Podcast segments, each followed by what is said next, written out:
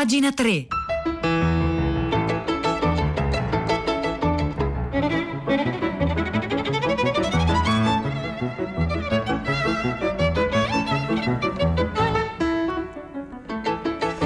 Buongiorno, buongiorno, un caro saluto da Edoardo Camurri e benvenuti a questa nuova puntata di Pagina 3, la nostra rassegna stampa delle pagine culturali dei quotidiani delle riviste e del web. Oggi è lunedì 16 novembre, sono le 9 e 3 minuti e noi iniziamo immediatamente la nostra rassegna stampa cercando di affrontare così in maniera piuttosto tetragona il concetto di rivoluzione ehm, e soprattutto la rivoluzione forse silenziosa di cui ci accorgiamo poco per volta e cui ci stiamo ci siamo in un certo senso mitridatizzati. Ecco, la rivoluzione digitale è un tema che qui spesso a pagina 3 eh, amiamo affrontare perché è uno dei temi decisivi, insomma, su cui si gioca eh, davvero la grande partita contemporanea. Lo facciamo partendo eh, da un lungo articolo molto bello, pieno, pieno di idee, pieno di, eh, un, un, di, anche capace di ricostruire storicamente no? Ehm, la questione, un articolo di Aldo Grasso che leggiamo sulla lettura del Corriere della Sera. La lettura è uscito ieri, come sempre, esce tutte le domeniche insieme al Corriere della Sera, ma poi rimane in edicola durante tutta la settimana quindi è possibile recuperare eh, questo articolo di Grasso intitolato Rivoluzioni silenziose.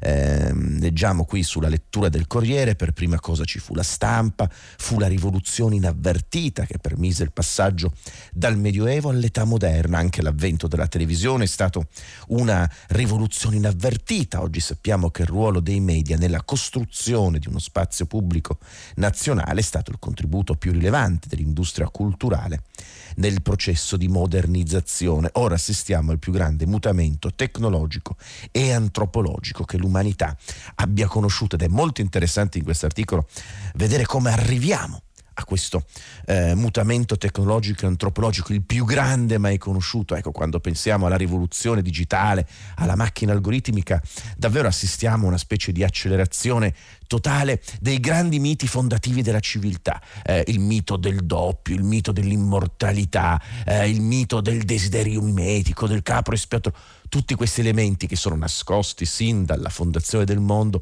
subiscono un'accelerazione meravigliosa, incredibile, affascinante e pericolosa eh, per molti aspetti che quindi va indagata e raccontata. Ma vediamo cosa scrive Aldo Grasso sulla lettura del eh, Corriere della Sera. Dagli ultimi bagliori del secolo scorso abbiamo vissuto la più grande rivoluzione tecnologica e antropologica che l'umanità abbia mai conosciuto e quasi non ce ne siamo accorti. O meglio sì, qualcosa abbiamo percepito perché lo smartphone ci ha fatto sentire al centro del mondo, perché siamo stati affascinati dalle infinite possibilità offerte da internet e dai suoi motori di ricerca, perché sui social abbiamo potuto dire finalmente la nostra, perché abbiamo de- letto dei progressi raggiunti dalle biotecnologie che modificano e allungano la vita, perché l'intelligenza artificiale è venuta in soccorso alla nostra, che non sempre si è dimostrata all'altezza. Ecco, è già affascinante in questo incipit, no? eh, Aldo Grasso descrive il nostro presente, ma ne descrive già il passato, è come eh, se i tempi futuri siano già avvenuti, una sorta di iperstizione, un po' come l'angelo della storia di cui parla Walter Benjamin, no? che guarda eh, al passato mentre il vento lo sospinge in avanti, nel futuro.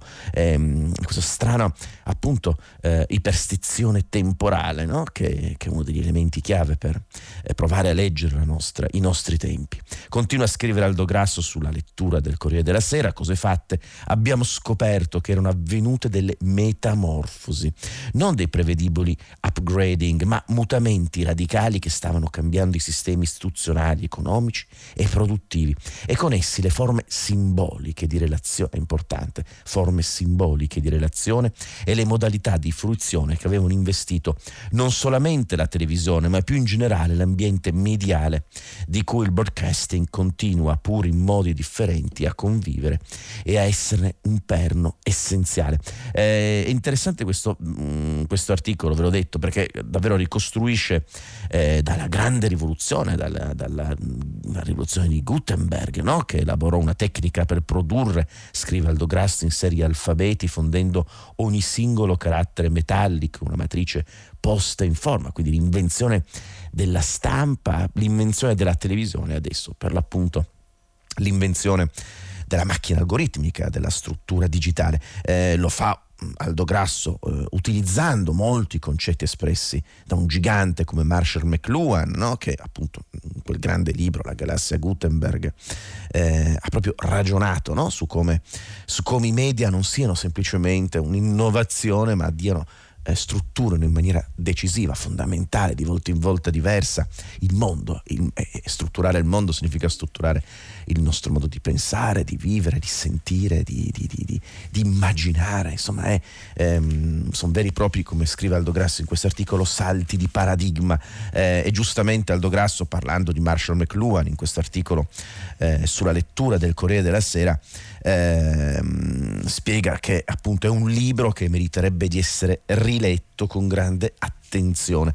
Eh, McLuhan poi è stato trasformato fondamentalmente in una specie di eh, passepartout per la, la sociologia eh, della comunicazione, ma insomma, rimane un grande filosofo, uno dei filosofi decisivi eh, del Novecento, un uomo che studiava la rivoluzione della comunicazione, ma la studiava utilizzando, avendo soprattutto due strumenti a propria disposizione, cioè la filosofia di San Tommaso d'Aquino e l'opera di James Joyce. Ecco, è come se fosse un uomo del Medioevo che studiava il futuro, eh, Marshall McLuhan. Da questo punto di vista è necessario rileggerlo, liberandoci un po' dalle frasi fatte di coloro che si occupano in maniera così un po', eh, un po superficiale no? eh, di comunicazione. E quindi eh, Aldo Grasso qui non soltanto Marshall McLuhan, ma lavora anche su un altro libro importante di Elizabeth Einstein, un libro uscito nel 1979, tradotto in Italia dal Mulino nel 1985, La rivoluzione inavvertita,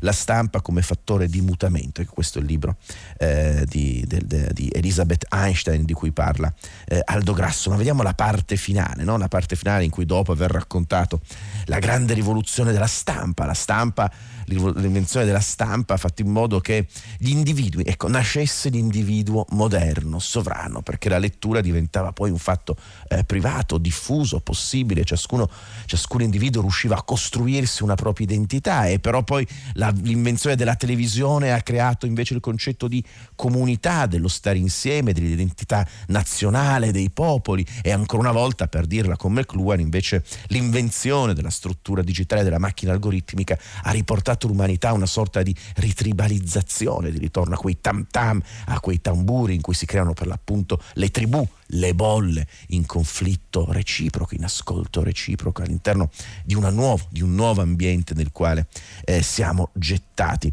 Ehm, Vediamo ancora cosa scrive Aldo Grasso, se come ha dimostrato Benedict Anderson in Comunità Immaginate, un altro libro eh, questo, anche questo degli anni Ottanta, una nazione per esistere deve innanzitutto immaginarsi come tale, se in questo processo il capitalismo a stampa ha svolto un ruolo centrale nella ritualità immaginativa che unisce persone separate, ecco, l'individuo spazialmente, ma unite nell'eghigliano preghiera laica del mattino, della lettura dei giornali, il discorso va senz'altro ripreso e rilanciato per la televisione. Poi eh, si arriva mh, attraverso questi vari passaggi per l'appunto alla questione della nostra contemporaneità, scrive Aldo Grasso sulla lettura del Corriere, sotto la potente spinta della digitalizzazione Oggi facciamo con i media cose un tempo impensate.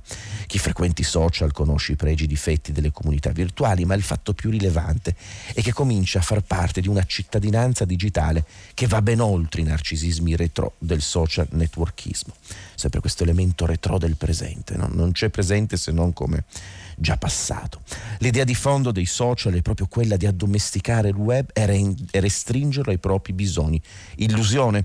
Sono bastati alcuni allarmi, articoli, libri, un documentario come The Social Dilemma perché si diffondesse una grande paura.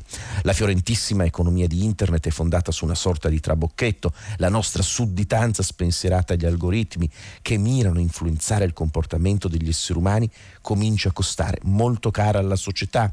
Viviamo infatti nella costante illusione che i social siano mezzi assolutamente gestibili, anzi facilmente, interamente controllabili, ma non è affatto così. Ecco, d'altronde c'è sempre questo, questa cosa piuttosto stupida che si dice, no? quando si parla della tecnica e diciamo, vabbè, ma i social sono come una lavatrice, un frigorifero, eh, di per sé sono neutri, dipende da come li usi. Beh, insomma, no ogni, ogni, tecnica, la tecnica è l'ambiente nel quale siamo gettati e che determina il nostro modo di stare al mondo. Quindi, insomma, questo è Heidegger, questo è Junger, questo è il pensiero, insomma, delle, delle, delle, chiavi del, delle chiavi del pensiero per comprendere, per esempio, il Novecento. Eh, fino all'avvento delle grandi tecnologie, continua a scrivere Aldo Grasso sulla lettura del Corriere della Sera, l'uomo cercava di dominare la natura, evitando più facilmente i rischi che possono venire da essa. Adesso, collaborando più o meno consciamente con macchine che non conosce a fondo, che comunque non domina, è lui che immette i rischi attraverso le sue decisioni, come ammoniva la Einstein a proposito delle rivoluzioni che passano in punta di piedi senza il rullo dei tamburi, bisogna fare i conti con le conseguenze prodotte da una trasformazione cruciale che la riconosciamo o no. Dobbiamo cioè fare in modo che non passino inosservate. Ecco, eh, non, non, deve passare eh, la rivolu- inosservata la grande rivoluzione che sta capitando, che è già avvenuta in una sorta di iperstizione eh, temporale, ma insomma è di questo ragioneremo questa mattina a pagina 3, quindi se volete al 335 5634 296 potete già scriverci come per esempio dinanzi a questa struttura che ci sorveglia perennemente della macchina algoritmica, ecco, come e dove vi nascondete, come e dove vi mascherate, quali sono le vostre strategie per far perdere le tracce.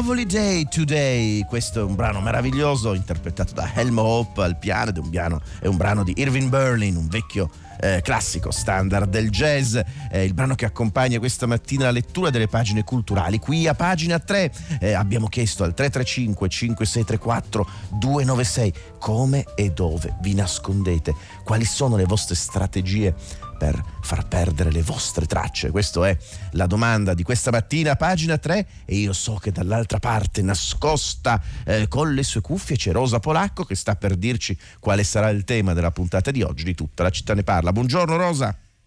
Ciao Edoardo, buongiorno. Nascostissima, cuffie, microfono, codec che ci assiste. codec, anche tu col codec. Da casa, codec. Da casa codec. anche tu, certo. Senti, qual è il tema della puntata di oggi della città? Mi aspettavo una di quelle domande che fai di solito a Pietro, ero concentratissima, ma eh, ah, l'ho fatto apposta perché dovevo far Invece... perdere perché dovevo far perdere le mie tracce, Rosa Polacco. Oggi la, punta, la, domanda è questa: come vi nascondete, come fate perdere le tracce? E io mi sono reso irriconoscibile spiazzandoti. Era una strategia. E infatti sei riuscito benissimo, tanto ci casco sempre con te. Allora, torno su un terreno un po' più eh, noto, eh, almeno a, a tutta la città ne parla. Stamattina parliamo di economia, ma soprattutto di come sta cambiando, se è cambiato l'equilibrio, il paradigma, la prospettiva economica rispetto alla, alla pandemia. Stamattina era praticamente un monocolore, il filo diretto di prima pagina, tutte le telefonate si sono concentrate e soffermate su questo nodo tra economia e ambiente, tra capitalismo e sviluppo, tra produttività e ecologia. Ecco, allora è questo che cerchiamo di indagare stamattina, quali impatti sta avendo la pandemia sull'economia in senso, chiamiamolo così, micro, le politiche economiche, lo studio, i decreti di storia, certo. il recovery fund e cosa sul piano macro, quale modello economico possiamo prevedere per il futuro, eh, tenendo conto del fatto che le nostre capacità di previsione del futuro si stanno dimostrando un po' labili. Eh beh, questo è un vecchio classico della storia dell'umanità. Insomma. Grazie Rosa Polacco, buon lavoro a te, a tutta la città ne parla. Eh, questa mattina alle 10 come sempre su Radio 3. Noi continuiamo la nostra rassegna stampa, stiamo chiedendo ai nostri ascoltatori come, dove vi nascondete, eh, quali sono le vostre strategie per far perdere le tracce. 335 5634 296 per dircelo. Beh, insomma eh, questo presuppone nascondersi che uno sia libero, che uno sia libero di scegliere, di adottare le proprie strategie di sopravvivenza, ma se non fossimo liberi, eh, questo certo è una delle domande fondamentali, delle cose nascoste sin dalla fondazione del mondo, ne abbiamo parlato già la settimana scorsa, eh, parlando del nuovo libro eh, di Giuseppe Trotteur, uscito per Delfine, scriveva eh, Giorgio Vallortigara sulla Domenica del Sole 24 Ore e sulla domenica del Sole 24 Ore troviamo un articolo molto bello di eh, Arnaldo Benini, fra l'altro spesso ospite a parlare di termini di questioni neuroscientifiche eh, di Radio Trescenza. Eh, Arnaldo Benini scrive nella volontà cosciente la bussola della mente, l'illusione di essere più del prodotto dei meccanismi nervosi. Ecco, affronta la questione del libero arbitrio, lo fa recensendo un libro molto bello, importante di Daniel Wegner, L'illusione della volontà cosciente, pubblicato qualche mese fa eh, dell'editore Carbonio e insomma qui Wegener ragiona, eh, quest'altro importante neuroscienziato, ragiona sul fatto che non esista libero arbitrio, che ormai le neuroscienze hanno capito e compreso che l'uomo non è libero ma che è determinato dal proprio corpo, dal proprio cervello e che la coscienza, l'illusione quindi di essere coscienti, di essere sovrani di se stessi, di prendere decisioni, arriva dopo eh, c'è uno spazio temporale di mezzo secondo circa che ci costruisce l'illusione della nostra libertà. E ovviamente se la coscienza viene dopo, beh, la coscienza è un po' come il fiore eh, per, per, un albero, un frutto per un albero, cioè il prodotto finale eh, di una stratificazione, di un'appartenenza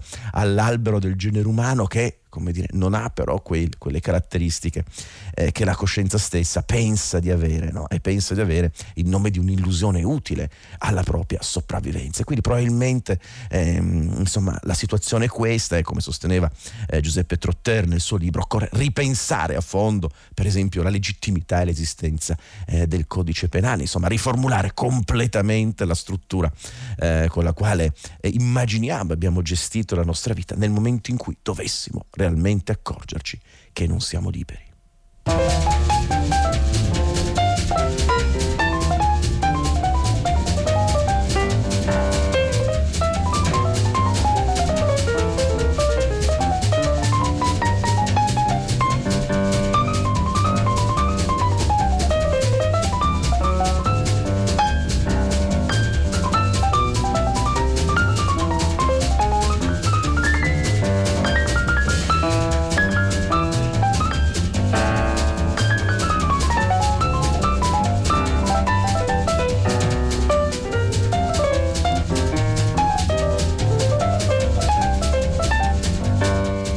Quanti messaggi questa mattina al 335 5634 296 eh, arrivano più velocemente del pianoforte di Helmo Hope in questa It's a Lovely Day Today, il brano che accompagna la lettura delle pagine culturali qui a pagina 3. Antonella scrive: Buongiorno, mi sento braccata dalla potenza degli algoritmi e quindi posso solo cancellare, cancellare, cancellare. Paola è arguta e ci dice: Come mi nascondo? Beh, ma se lo dico poi mi scovate. Buona giornata, brava Paola.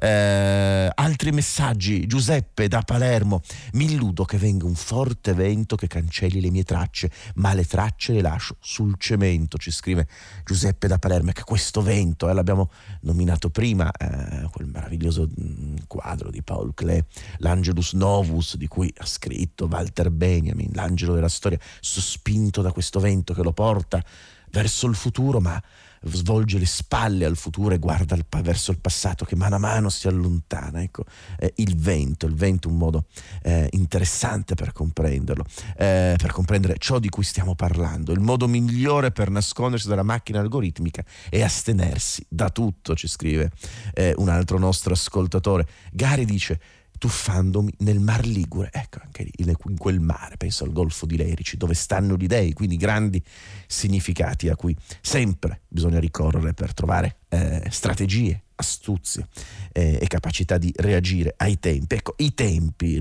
stiamo parlando oggi molto a pagina 3, vi segnalo su domani eh, una recensione molto bella di Francesco Guglieri eh, a un libro appena uscito per Adelphi, eh, è un libro mh, scritto da questa eh, bravissima scrittrice Anna Wiener, adesso una delle firme del New Yorker, si intitola La Valle Oscura, l'ha appena pubblicato Adelphi, una specie di memoir in cui la stessa Wiener racconta della sua esperienza eh, all'interno delle cosiddette start-up delle Silicon Valley, all'interno eh, del luogo in cui si crea la macchina algoritmica e racconta questa esperienza in maniera eh, molto precisa, molto, molto potente, partendo anche eh, dal racconto eh, personale, direi che lavora nell'editoria che in un certo senso apparteneva ancora a quel mondo di ieri e poi è stata, come dire, avvolta eh, dal cosiddetto mondo contemporaneo, ne ha avuto questa capacità di raccontarlo e di analizzarlo. Eh, Guglieri scrive delle cose molto interessanti all'interno di questo articolo, ci parla anche di un altro libro, ehm, un libro di Adrian Daub, ehm, What Tech Calls Thinking. Daub passa in rassegna, scrive Guglieri, eh, Guglieri sul domani, i presupposti culturali e il retropensiero delle tech company, a cominciare dalla famigerata disruption, la distruzione creatrice.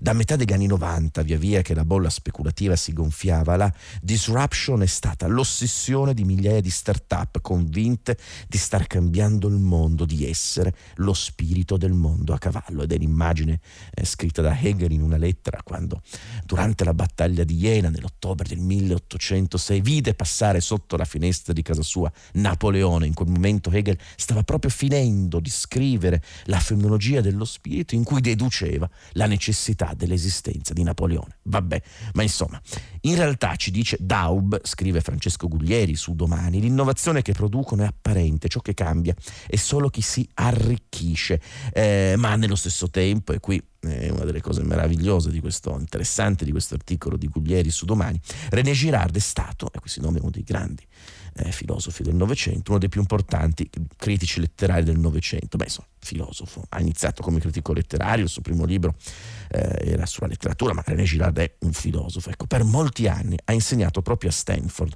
l'università più importante della costa ovest, frequentata da start-up e ingegneri e varie altre figure della Silicon Valley. Può sembrare strano che Girard, il teorico del capro espiatorio, il raffinato lettore di Proust, possa aver incrociato, influenzato questo mondo. E invece è proprio così.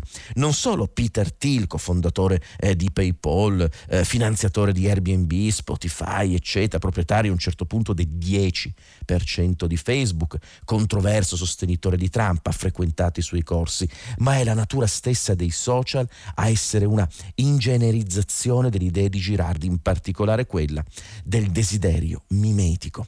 Il desiderio umano è triangolare, scrive Francesco Guglieri su Domani. Non desideriamo mai qualcosa direttamente, ma anche se ne siamo consapevoli, desideriamo il desiderio dell'altro, desideriamo quello che gli altri desiderano. Emma Bovary non desidera avere un amante di per sé, ma lo desidera per essere come le eroine dei romanzi rosa che legge. E che cos'è?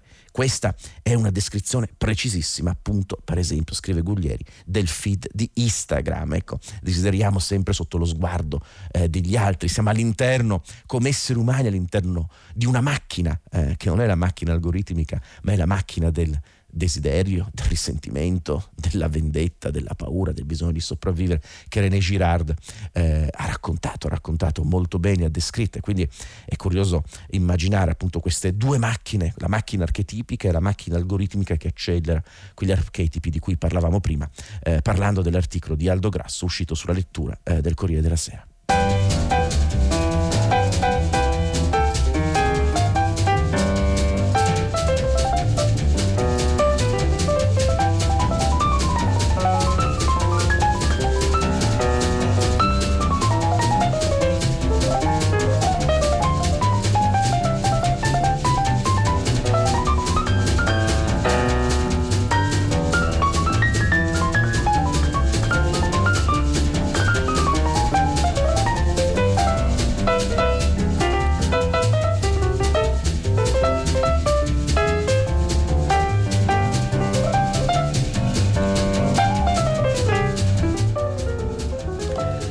A lovely day today, questo è il piano di Elmo Hope, il brano che ha accompagnato questa mattina la lettura delle pagine culturali di pagina 3. Eh, molti messaggi sono arrivati, arrivati, come dove vi nascondete, come eh, fate, insomma, nascondete le tracce. Io mi rifugio nei miei scarab disegni, ci scrive Marco, Daniela scrive Daniele da Padova, mi nascondo parlando di Radio 3 e quindi distogliendo l'attenzione da me, appunto da quell'odioso io eh, di cui parlava Pascal. Erminia, non mi interessa far perdere le mie tracce perché io sono dentro di me, perché sono molto più di quello che si vede e si legge.